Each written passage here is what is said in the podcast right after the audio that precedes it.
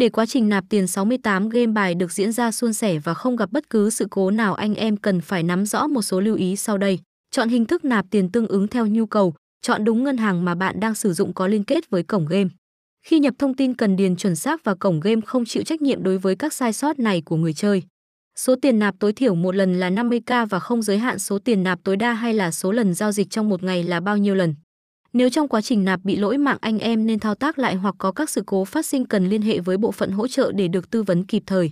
Sau khi thực hiện nạp tiền xong bạn nên chụp lại giao dịch này để đối chiếu với bộ phận hỗ trợ nếu có các vấn đề trục trặc phát sinh.